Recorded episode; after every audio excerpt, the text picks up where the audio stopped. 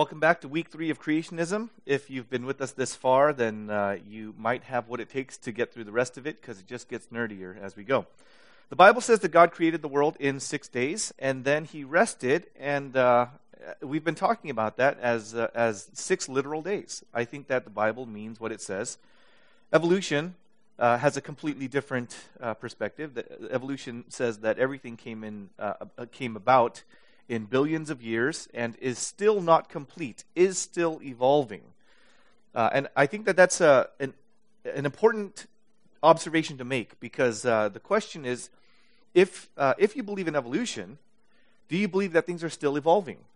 If so, then God's act of creating is not done. New species are coming about.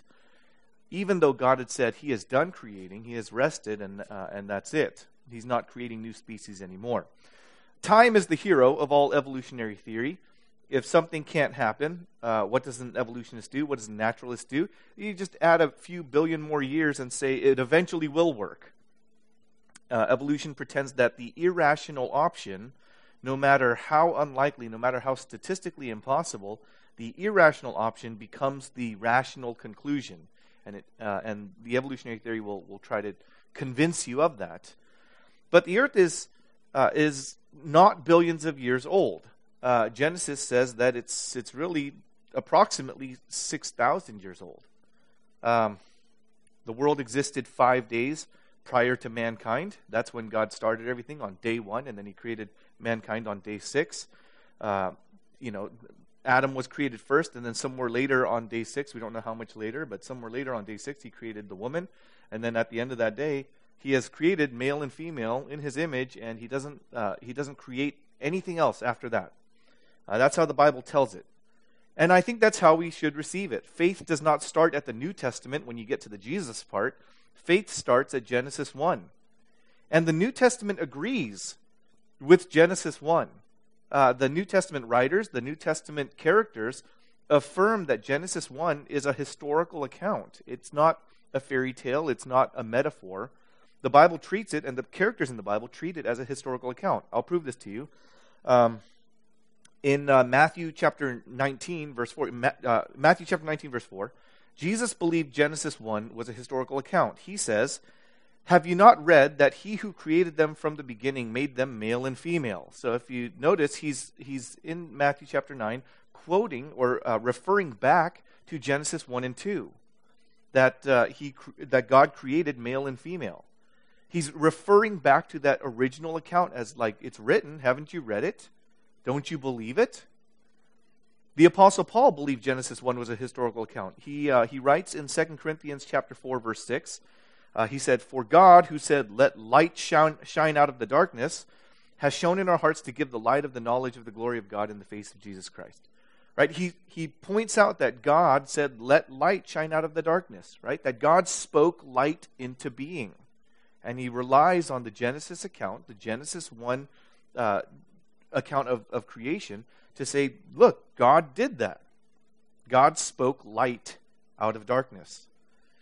The apostle Peter believed Genesis 1 was a historical account. He writes in 2 Peter chapter 3 verse 5, "For scoffers deliberately overlook this fact that the heavens existed long ago and the earth was formed out of water and through water by the word of God." And he's referring again back to Genesis 1 that uh, the earth was there, it was formless and void. The, there were waters that kind of covered it, and the Spirit of God was hovering over that. And then God separated water from water. Uh, and uh, he created an expanse and stuff. And so there it was. The, form, the earth was formed out of water. The heavens existed long ago. Uh, and is all created by the Word of God. He spoke and it happened. Now, that's Jesus and Paul and Peter. I don't know if you can find anyone in the Bible that outranks any of them. Are you going to go tell them that they got it wrong because you have a theory that the earth accidentally formed itself by chance? The order of creation itself rules out the possibility of, uh, of interpreting anything other than literal solar days, 24 hour periods of time right? The, the, way that Genesis writes it is the way that it is. And if you try to take days and say days just means long ages, epochs or epochs of, uh, of time, uh, if, if you try to, try to do that, uh, you've you kind of put yourself in a very awkward position because that itself is impossible. For example, plant life was created on day three, and that includes flowering plants and seed producing trees. Right? You have flowering plants and seed producing trees. Now, how do they uh, how do they multiply and stuff? How do these trees uh, survive? Well, you would need birds and you would need insects. But birds don't come about until day five in verse 21 of, of Genesis 1. And um, insects or, or, or, creeping things, they don't come about until verse 24. On, uh, they're not created until day six. So if plants come about in verse 12, on day three, and you're saying they went for ages and ages, for millions of years, without any birds and without any uh, insects to help uh, uh, pollinate and all that kind of stuff, then how, how did you get through millions of years before birds appeared and then before insects appeared? How would that happen? There's a necessary symbiosis between most flowering plants and the insect kingdom. So you really can't uh, you, you can't have one without the other. The, the, the life forms are dependent on one another. So all of these uh, different interdependent life forms could not have evolved. Uh, well, they couldn't have evolved together simultaneously. That wouldn't have made sense. The, the chances of that are even more astronomically ridiculous, right? That they would uh, that they would that just happen to evolve simultaneously into exactly what each other needs in order to keep evolving. But uh, you, you, you can't have it where uh, for millions of years plants existed without birds and insects, and then you can't have it where, uh, where insects came about for, uh, to pollinate these plants for no reason. Uh, the only way it works is if, if things were created really within days of one another, where God is creating and sustaining and then uh, and, and putting it together. And then you, you have plants in the beginning, and then you have birds just a couple days later, and insects a day after that. And here's God just putting it together, giving it order. Well, we got a, a lot to say, and um, and this series is going to be like from here on out. It's going to be like a sausage link. You know, it's just just you can kind of cut it off wherever you want. Um, there's there's no um, main idea that's going to control each of these days and stuff. So I'm just going to get through some of the material that I want to get through, and then when we run out of time, we're just going to cut it and then push it to uh, to the next time. But I want to uh, I want to have us consider the idea of uh, of age, right? The, um, God created the universe, and from from our empirical observations of the universe, it seems to have age with it. You know, it, it seems, as far as we can tell, to be billions of years old. And, uh, and either that's a misreading on our part, or our methods are, uh, are not accurate, or it could be that God created the universe with the appearance of age. And I think that this is entirely possible. Um, trees were created in mature form, they had mature fruit. Animals were created in mature form. Even the first human beings, Adam and Eve, right? He created them as mature, fully developed organisms right? Birds were already flying through the skies the moment they were created. Fish were already swarming through the seas. That was already happening. And it answers two, two very old questions. The first being, which came first, the chicken or the egg? The answer to that would be the chicken. And the second question would be, uh, did Adam and Eve have belly buttons? That histor- I know it's a ridiculous question. Uh, it's a fun question. It's a ridiculous question. But this actually was a, a major point of contention during the medieval times when uh, Michelangelo painted the Sistine Chapel. He gave Adam a belly button, and that caused riots. Uh, did Adam and Eve have belly buttons? The answer probably not, because the belly button is a navel. The navel is a it's scar tissue uh, from the umbilical cord, but God formed the man uh, out of out of the ground. He had no umbilical cord, so probably no belly button. I don't know. That's not a hill to die on, so you can do what you want with that. Consider the the implications of Adam, though. He was created a fully functioning adult. Right? He was not an embryo. He was created in adult form. He was fully developed with muscles. He was able to reproduce. It, right from the moment that he was created, on the day that he was created, he's able to walk around. He's able to, to, uh, to speak. He has the knowledge to speak. He has a vocabulary. In fact, he has creative uh, vocal skills as well because he's able to name the animals. And he has uh, even preliminary understanding of agriculture because he's able to tend to the garden that he was placed in, the Garden of Eden. Without any growth or any history or any experience, he was a mature adult man, even with knowledge. Now, pretend, uh, pretend a modern scientist from today, you know, traveled back in time, and he arrived in the Garden of Eden five minutes after Adam was created. Right? God puts Adam together out of the, the dirt, breathes life into him, and then Adam becomes a living creature, and he gets up and he's walking around. Five minutes later, the time traveler arrives, the, the scientist arrives, right? Uh, and he, he walks up to Adam and he starts to examine him. He sees, sees all the adult features. Uh, he'd talk with Adam, he'd find the adult man uh, has knowledge and language skills and stuff, and he would conclude, oh, Adam must be at least 20 or 30 years old, something like that. Who knows how old he would conclude he is? But Adam would have only been five minutes old. And he wouldn't have been like, you know, uh, super pale where like he has never seen the sun before. Uh, he, God would have created him with uh, with certain features. Like he'd probably have calluses on his feet, like we all have, from uh, so that he could walk around without injuring himself. Uh, his teeth would probably be smoothed as if he's been eating for years, rather than jagged, like they just got formed out of nothing, and you know, and they're all like they're all dangerous and stuff uh, there would be certain features to him that would make him look like he's been alive for a long time. Uh, when God created out of nothing, ex nihilo, out of nothing, the created thing had the appearance of age, and yet it's not old. If the same time traveler, the same scientist, uh, did a botanical study of the of the Garden of Eden, if he walked up to a newly created oak tree he'd see its size and fruit and the rings in the trunk and stuff, and he'd conclude, oh, look at the rings in the trunk, right? You could chop it down, you could count the rings, and that's the annual rings and stuff, and you'd say, this is how many years old the tree is, and uh, why would there be growth rings in the trunk if those are created from, the, from age, from seasons and things? And yet, uh, that's the xylem and the phloem, and that comprises the tree's vascular system, and they're essential to the strength of a large tree. And when God created it, he probably would have created it with the appearance of age. Again, if the scientist counted the rings and concluded the tree was 90 years old, he'd be wrong.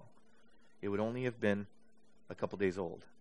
Right? The, the garden was created mature, fully functional, with the appearance of age, even though it was brand new, even though the trees could uh, had fruit on them already. Mountains, rivers, other geological features would also appear to have been there for some time. So it's not like the entire earth is just flat. There would be mountains and valleys and you know, and people would look at that and say that must have been the, the product of, of earthquakes and tectonic movement and stuff that pushed the earth, etc. Uh, and it could have been, except that God created it instantaneously and it had the appearance of age. It looked like it's been around for millions of years and stuff, but it hasn't. So I, I think uh, when we think of like waterfalls and canyons and other features that geologists think took ages of wind and water and volcanoes and earthquakes and stuff to create, uh, it's important to know that even if our readings say that this must be this you know this many years old, the appearance of age came with the creation, and so you know God made it all in one day, and I think that's all we need to do with that. He made it in one day. God has demonstrated that he can bypass the aging process.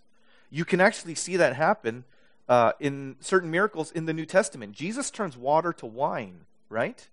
And he didn't need to wait for fermentation or aging. He didn't even need it to be from grapes. He could just take water and turn it to wine. He doesn't have to wait. He can, he can immediately mature it, right? He created instant wine, John chapter 2, verse 10, and it turned out to be the best wine. Uh, it was matured, it was well seasoned, despite the fact that he worked instantaneously with a creation miracle. If he could do that with wine, it means he can do that. And I don't think he's limited by uh, the, the scale or the amount of mass or energy that he needs to create. He's almighty. When Jesus multiplied the loaves of bread and fish, uh, interestingly, he created bread and fish that were already baked and cooked. Right? The fish was not raw. They weren't eating sushi. Right? They were, they were eating a, a pickled fish. It's a, a, fer, a, fermented type of fish. It was fermented. It was cooked and fermented. And the, the bread was baked. Um, he instantly created that. He didn't have to wait. So the idea that God can create and it would have the appearance of age, if you were to take it moments after it was created and to, to inspect it, you, you, would, you would deduce from your empirical observations that this must be, uh, it must have been around for a long time. It must be this many years old or this many days old or something. And yet it would only be moments old. Well, uh, that's to say that the earth is not as old as it seems. Uh, that that is one at least one avenue of explanation on why the earth seems so old and yet is not. But, um, you know, if, you, if, if, you're not a believer, uh, then you don't believe in God. And, and an unbeliever doesn't want to resort to the God answer because that feels cheap. And so there's naturalism. Naturalism is the assumption that everything is the result of natural processes only. No supernatural process, no God uh, involved just nature, right? And so the premise of naturalism is that everything that's happening right now is happening the way that it's always happened.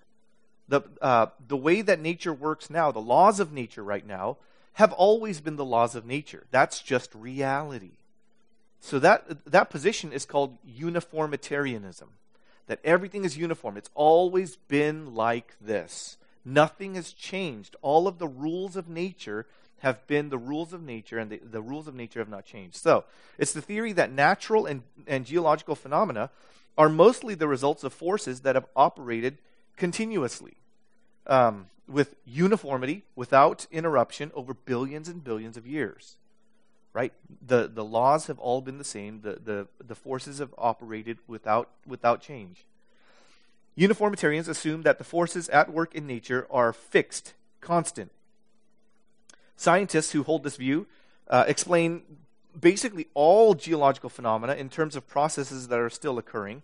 Um, and so, an example of this would be uniformitarians would see rock strata, you know, the layers of rock, and by uh, by examining those, uh, they see they interpret the the layers as results from natural slow settling of particles in water over several million years, millions of years. Right. So uh, you have regular ground, and then maybe there's rainfall or something, and it brings in sediment, and then the climate of the earth might have changed a little bit, so different kinds of sediment, uh, different uh, rate of rainfall and stuff, and so you get a new layer. And then millions of years have passed by, and, and the weather changes on the earth again, and so different kind of settlement, different direction of the wind, different rocks coming in, and so you get all these different layers, and they say that's over millions and millions of years by doing that from the natural, slow settling of particles that are brought about by wind and water. They assume, for instance, that the Grand Canyon came from the natural flow of the Colorado River that carved out that giant chasm over many ages. Now, uh, uniformitarianism was proposed by James Hutton and then really by, by the next guy, Charles Lyell, who insisted everything has to be explained by natural processes. Everything has to be explained by that. Supernatural causes were deemed inherently unscientific and so therefore they must be false. Their work essentially canonized atheism and atheistic naturalism as the basis for scientific research, quote unquote scientific research. It was enormously influential on other scientists. Darwin even took a copy of Lyell's work when he sailed on the Beagle in uh, 1831. Um, the theory of evolution is really the like the consequent immediate result of the uniformitarian hypothesis of naturalism.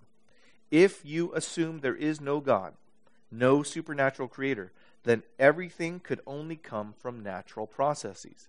And these natural processes have always been the same, they've never changed. There's an opposite to uniformitarianism, and that position is called catastrophism.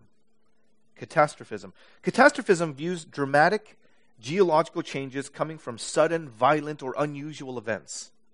Huge moments, cataclysmic moments in, in, in history, events that take place that, uh, that radically change the, uh, the surface of the earth. Catastrophists think sedimentary rock formations or large canyons are the result of massive flooding. Sudden, violent, massive flooding. A sudden flood, after all, can produce a thick layer of sediment in just a few hours.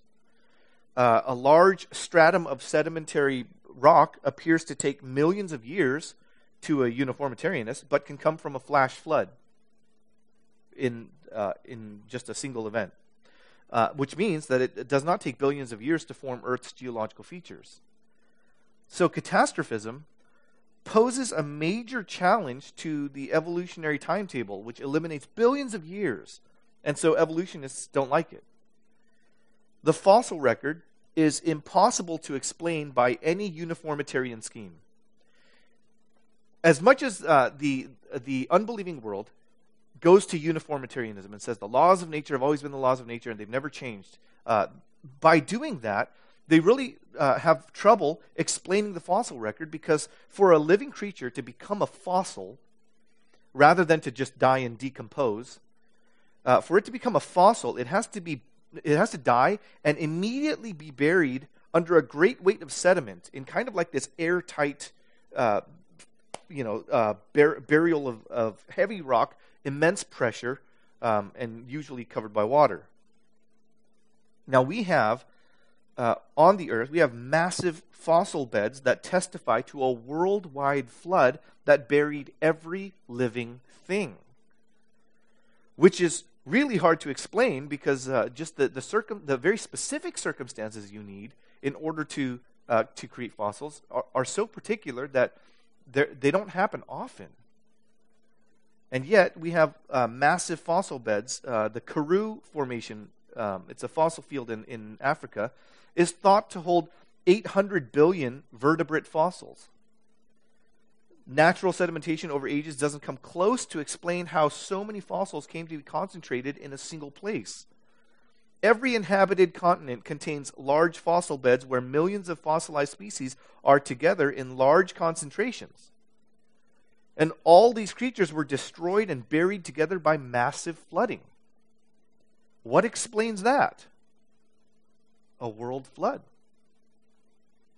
Fossils of sea creatures are found even on many of the world's highest mountaintops. What does that mean? That means that the highest mountaintops were at one point underwater. And not just underneath the surface of the water, under immense pressure underwater. Uniformitarians don't really have an explanation for that kind of phenomenon. Uh, the only the only way they, they can explain it is they, they just constantly increase their estimate of the age of the Earth.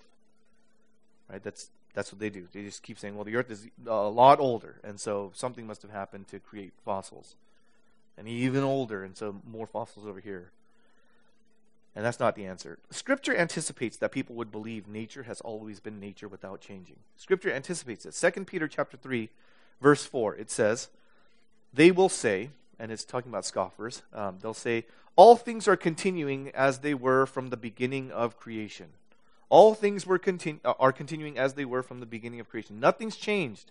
There is no God event that's, that's uh, moving things around and making alterations to, uh, to the universe. Verse 5 for they, the scoffers, deliberately overlooked this fact that the heavens existed long ago, and the earth was formed out of water and through water by the word of God, and that by means of these the world that then existed was deluged with water and perished.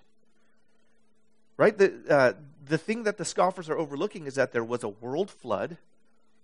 The world that existed long ago was deluged or flooded with water, and it perished, and that old world is gone and the way that that old world was. The, the physics of that old world were, I don't know if the, the laws of physics are different, but the, the ecology of the world is different now.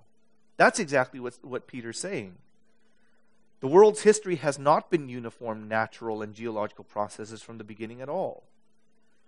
Right? The beginning was very different. There was no death, no decay, no small plants, no shrubs, no rain, no thorns, no thistles, etc and the curse on the earth transformed it, and then the, the flood on the on the world transformed it, and catastrophes came in and altered the way that the world is. The creation and the flood in, in Noah's time uh, explain virtually all the geological and hydrological features of the earth. Large scale catastrophic forces are the only plausible explanation for some of the geological features in our world. Right? The, um, here in California, the Vasquez Rocks in uh, Los Angeles County, these are massive shards of jagged rock strata. Uh, they're broken sharply and thrusting out of the ground, and those were not created by slow, gradual forces. They came from sudden and violent catastrophe. Uh, San Andreas Fault has violently twisted rock strata that's been uh, investigated. It would take more than the power of any known earthquake to make that. What caused all these earthquakes and sudden massive shifts of the entire world and stuff?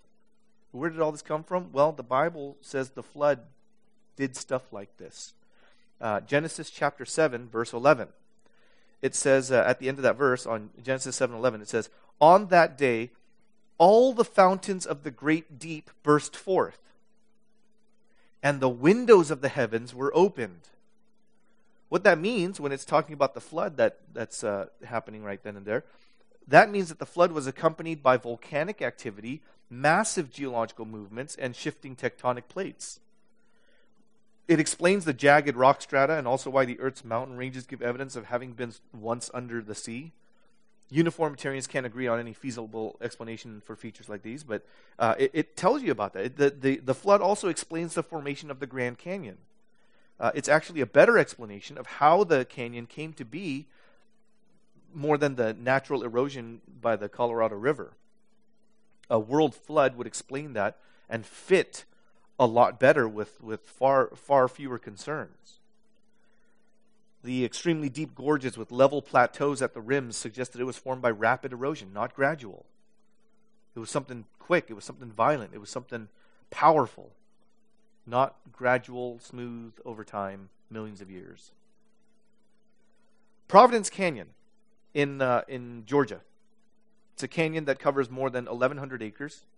In the early 1800s, the entire area was, was uh, flat farmland. Now, imagine just flat farmland, and then by the mid 1800s, so like, you know, uh, less than 50 years later, farmers had completely cleared the area of trees and the root systems, leaving the area susceptible to erosion. Okay, there were no trees, no uh, nothing else. It was, it was, just it was nice and smooth. And so, if, when the rain came, erosion would, was going to be very strong. In 1846, heavy rainfall began forming small gullies and crevices. Uh, these expanded with every successful, successive rainfall. And by the 1940s, nearby buildings and towns had to be moved to accommodate the growing canyon. And today, the canyon comprises 16, uh, uh, 16 little fingers in its shape, um, some more than one mile in length. At places, um, the distance from the canyon floor to the rim uh, is as high as a 15 story building.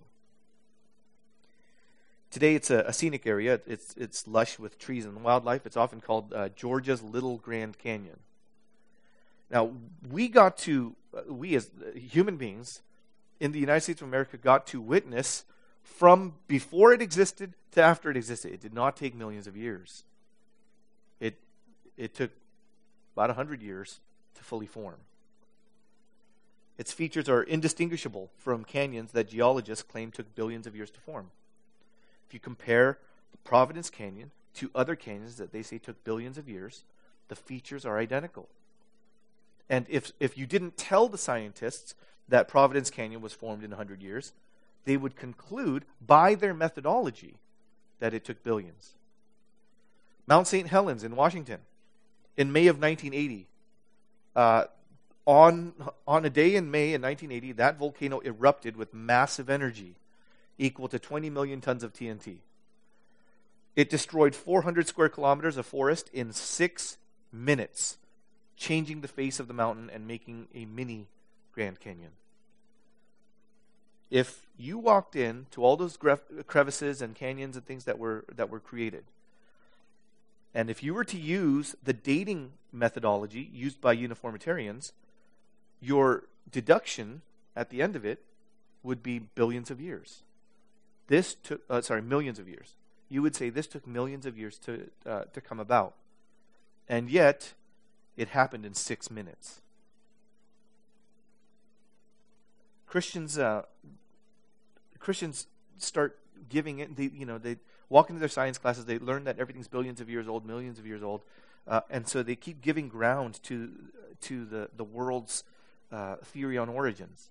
They keep giving ground to uh, to the guesses that unbelievers are making to the world, and yet you have uh, unmistakable evidence in the Bible that there are catastrophes that changed the face of the world, that did a number on the on the entire globe.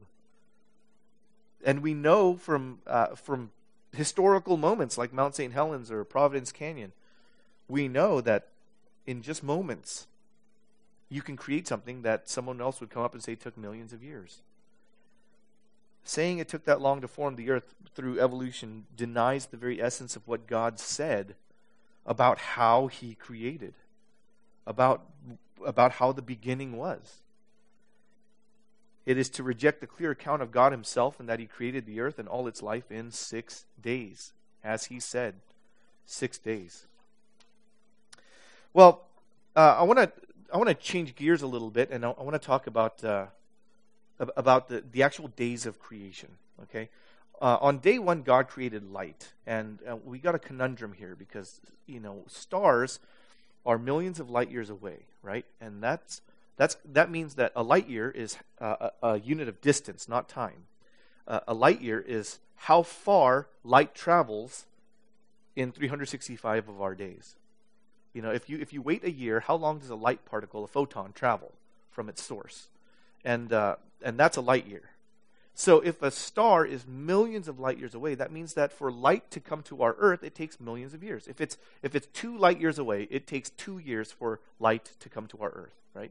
So we know that certain stars are millions of light years away, uh, and that creates a, a, problem for, for creationists because that says the universe is at least millions of years old. If we're getting light, starlight, then uh, then that starlight took millions of years to get here. So the, the Earth must be millions of years old.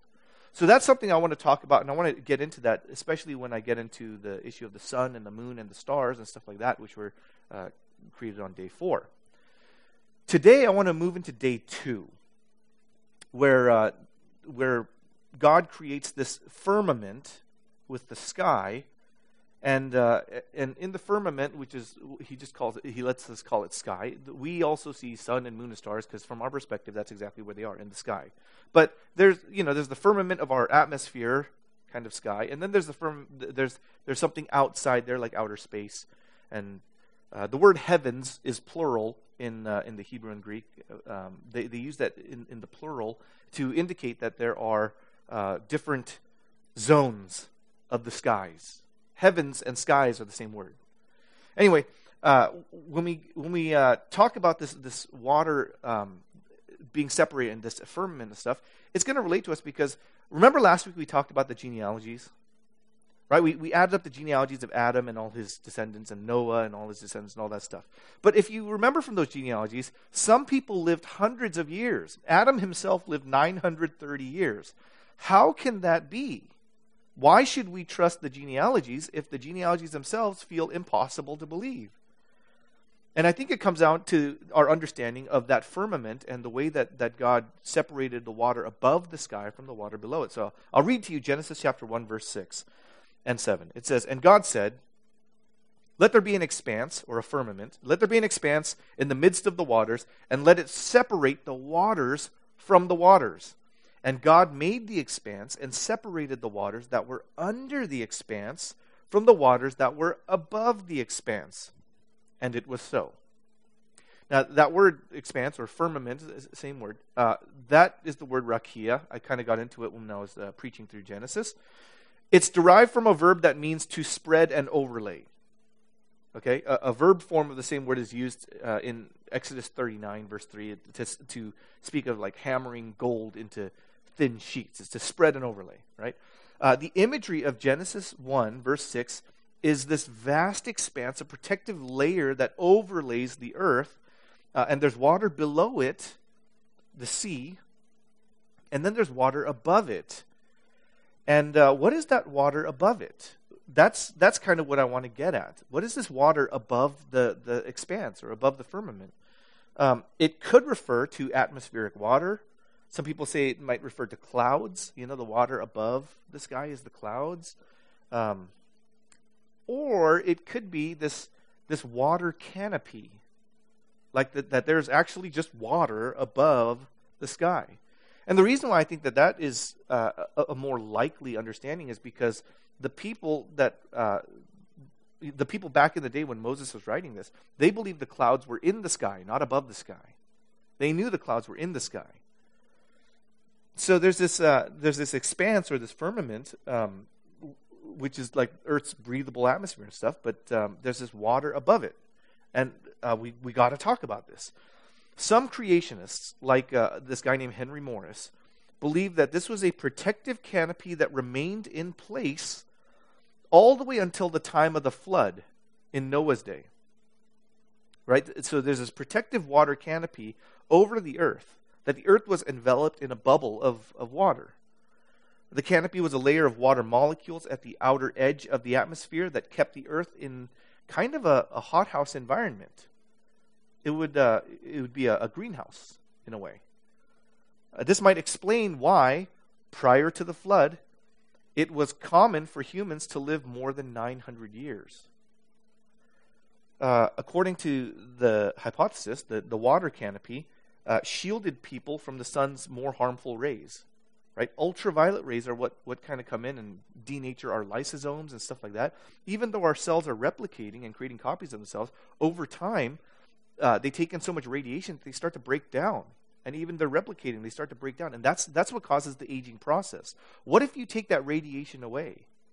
Well then then we have uh, our cells that are replicating without without breaking down.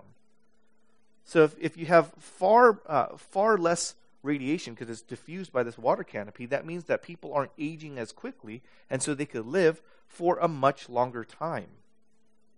900 years even. Um, it would uh, th- this this water canopy, if it did exist, it also would regulate the climate at at uh, at a perfect temperature, very very warm temperature. Uh, it would be a, a, tropical paradise, which is exactly what the Garden of Eden is is described to be. And it, uh, it, it explains why all over the globe there's evidence that all of the earth was once a tropical paradise, even Antarctica. When they dig far enough, they find that it used to be tropical. Um, but at the flood, according to this theory, the canopy fell and contributed to the deluge, the, the flooding that uh, drowned the earth. Now, other creationists will disagree with this. Okay, so not everyone's on the same page as this, and I want to I want to talk about that a little bit. I want to you know I'm not going to say that just because that sounds like a fun theory, we should hold on to it. Um, some some creationists disagree and believe that the canopy theory poses more problems than it solves because they say that that canopy would have to be extremely fine tuned, or else the whole world would become a pressure cooker and it would cook everyone in it. So, I don't know the science on that. I'm not going to pretend I do. But uh, that's, that's one of the, the opposing uh, comments that it would create a tropical uh, paradise, but if something were just a little bit off, then everything would start to roast. I think yeah, maybe, but uh, you know, when if if God is sustaining this this canopy, I don't know. Uh, it seems like it would not fall apart. It's a question for scientists, not for uh, for theologians to argue over, because Scripture doesn't explicitly teach about this canopy, other than really Genesis chapter one verse six. That's kind of all there is, right? Um, we just know that there was some kind of water that existed above the sky, uh, floating over the Earth's surface, and then we never hear about that ever again. Um, personally, I can't help but acknowledge that the world was radically different before the flood. And so, uh, if there were no plant, no little plants, no no shrubs, no rain, no rainbow, um, no thorns or thistles before Genesis three, and there were extremely lo- long lifespans, what accounts for all of these changes that took place after the flood? I'm not an expert, but I can't and I can't say with certainty. But the canopy theory to me seems interesting. It seems to fit. Genesis chapter 7, verses 11 and 12 uh, said that not only did the fountains of the great deep burst fo- forth, but also the windows of the heavens were opened, right? So something let down the water above the sky. Something huge happened from below, all that, all that uh, volcanic activity and stuff, the great, great deep bursting forth. But something huge happened from above, and it wiped out the whole world. And it would make sense of how the world would be flooded, uh, you know, at all, since uh, if all the clouds in in the uh, whole world right now, all the clouds turned into rain and fell to the earth, that would not be enough to cover the earth.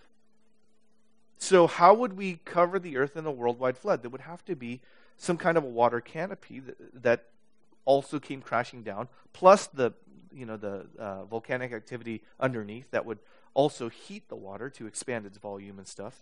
And so there, there are a lot of uh, of moving parts that have to happen here. It can't just be clouds.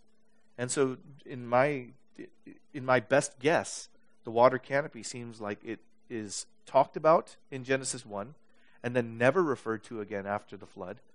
And so, it seems like that's what was going on. It would um, it would also kind of resolve this uh, this really weird thing um, because if there's a water canopy above the earth, uh, we have this we, have this little puzzle to deal with. What kind of water is it? Is it water vapor that turns into liquid, or is it ice crystals that turn into liquid? um, there's a difference there because if the canopy were water vapor uh, and it turned into liquid, then that would be an exothermic reaction. Okay, that would have an exothermic effect, excuse me, on the atmosphere. By the vapor turning into liquid, it would have to it would have to uh, get colder, but then the atmosphere then would have to heat up. That's kind of what's going on here. Okay, um, and so, if that happened, the water vapor turning into liquid would increase the temperature of the earth and it would cook us. That, that for sure would, would be an issue, that it would slow roast everybody. Not Actually, not even slow, it would be a quick roast. Okay? But if it were ice crystals around the earth uh, that turned into liquid, they would have to heat up to turn to liquid, and that means that the atmosphere around would have to cool down. So that would have to be an endothermic effect on the atmosphere, and everything would turn very, very cold. Now, the reason why that's interesting to me is because there's, there's something that we know happened in history that no one has an explanation for if you're, if you're coming from naturalism or, or uh, evolution. Uh, and it's called the Ice Age. What brought on the Ice Age? The Ice Age uh, is a, a conundrum because an ice age implies extreme snowfall, which in turn requires cold temperatures and heavy precipitation, right? But heavy precipitation can only occur if oceans are warm enough to produce uh, an equal amount of evaporation, right? You, you, as much as evaporates from the oceans is what precipitates into snowfall somewhere else, right?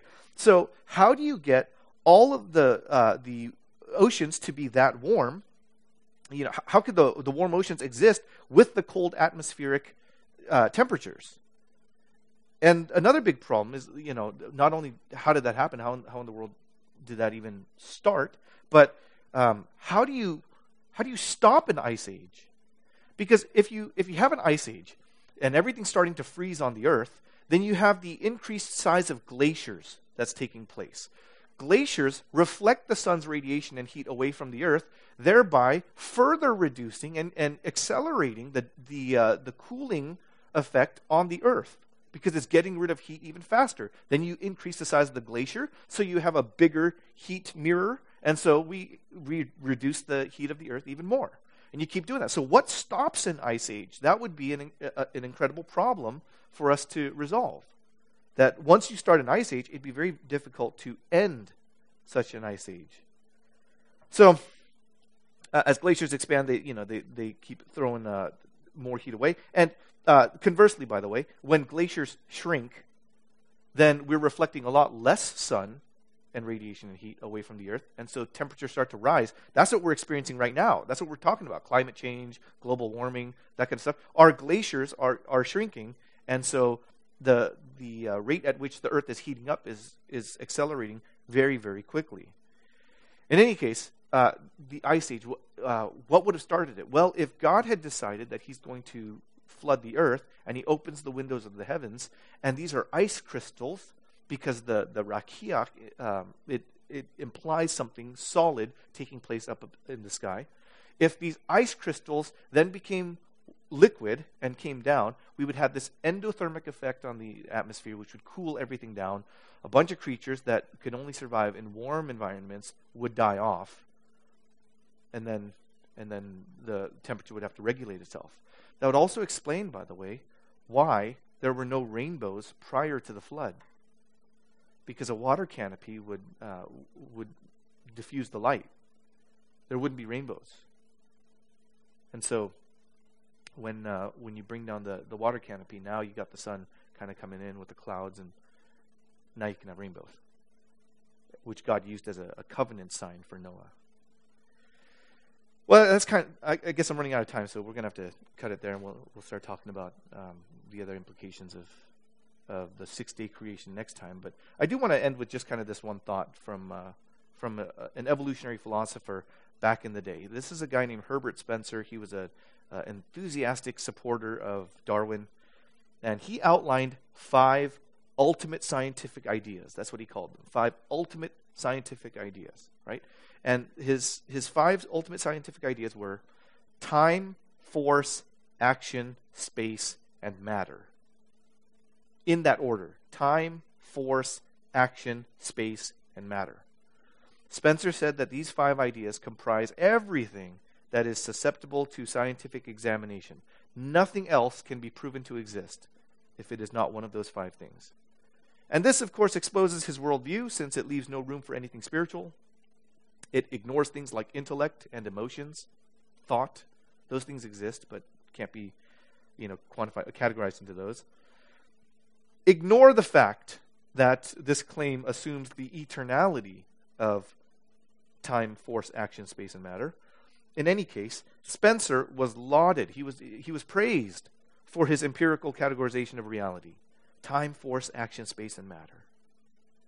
And people thought that, that uh, he really got it down. He, he has finally structured reality the way that we need to, to know its structure.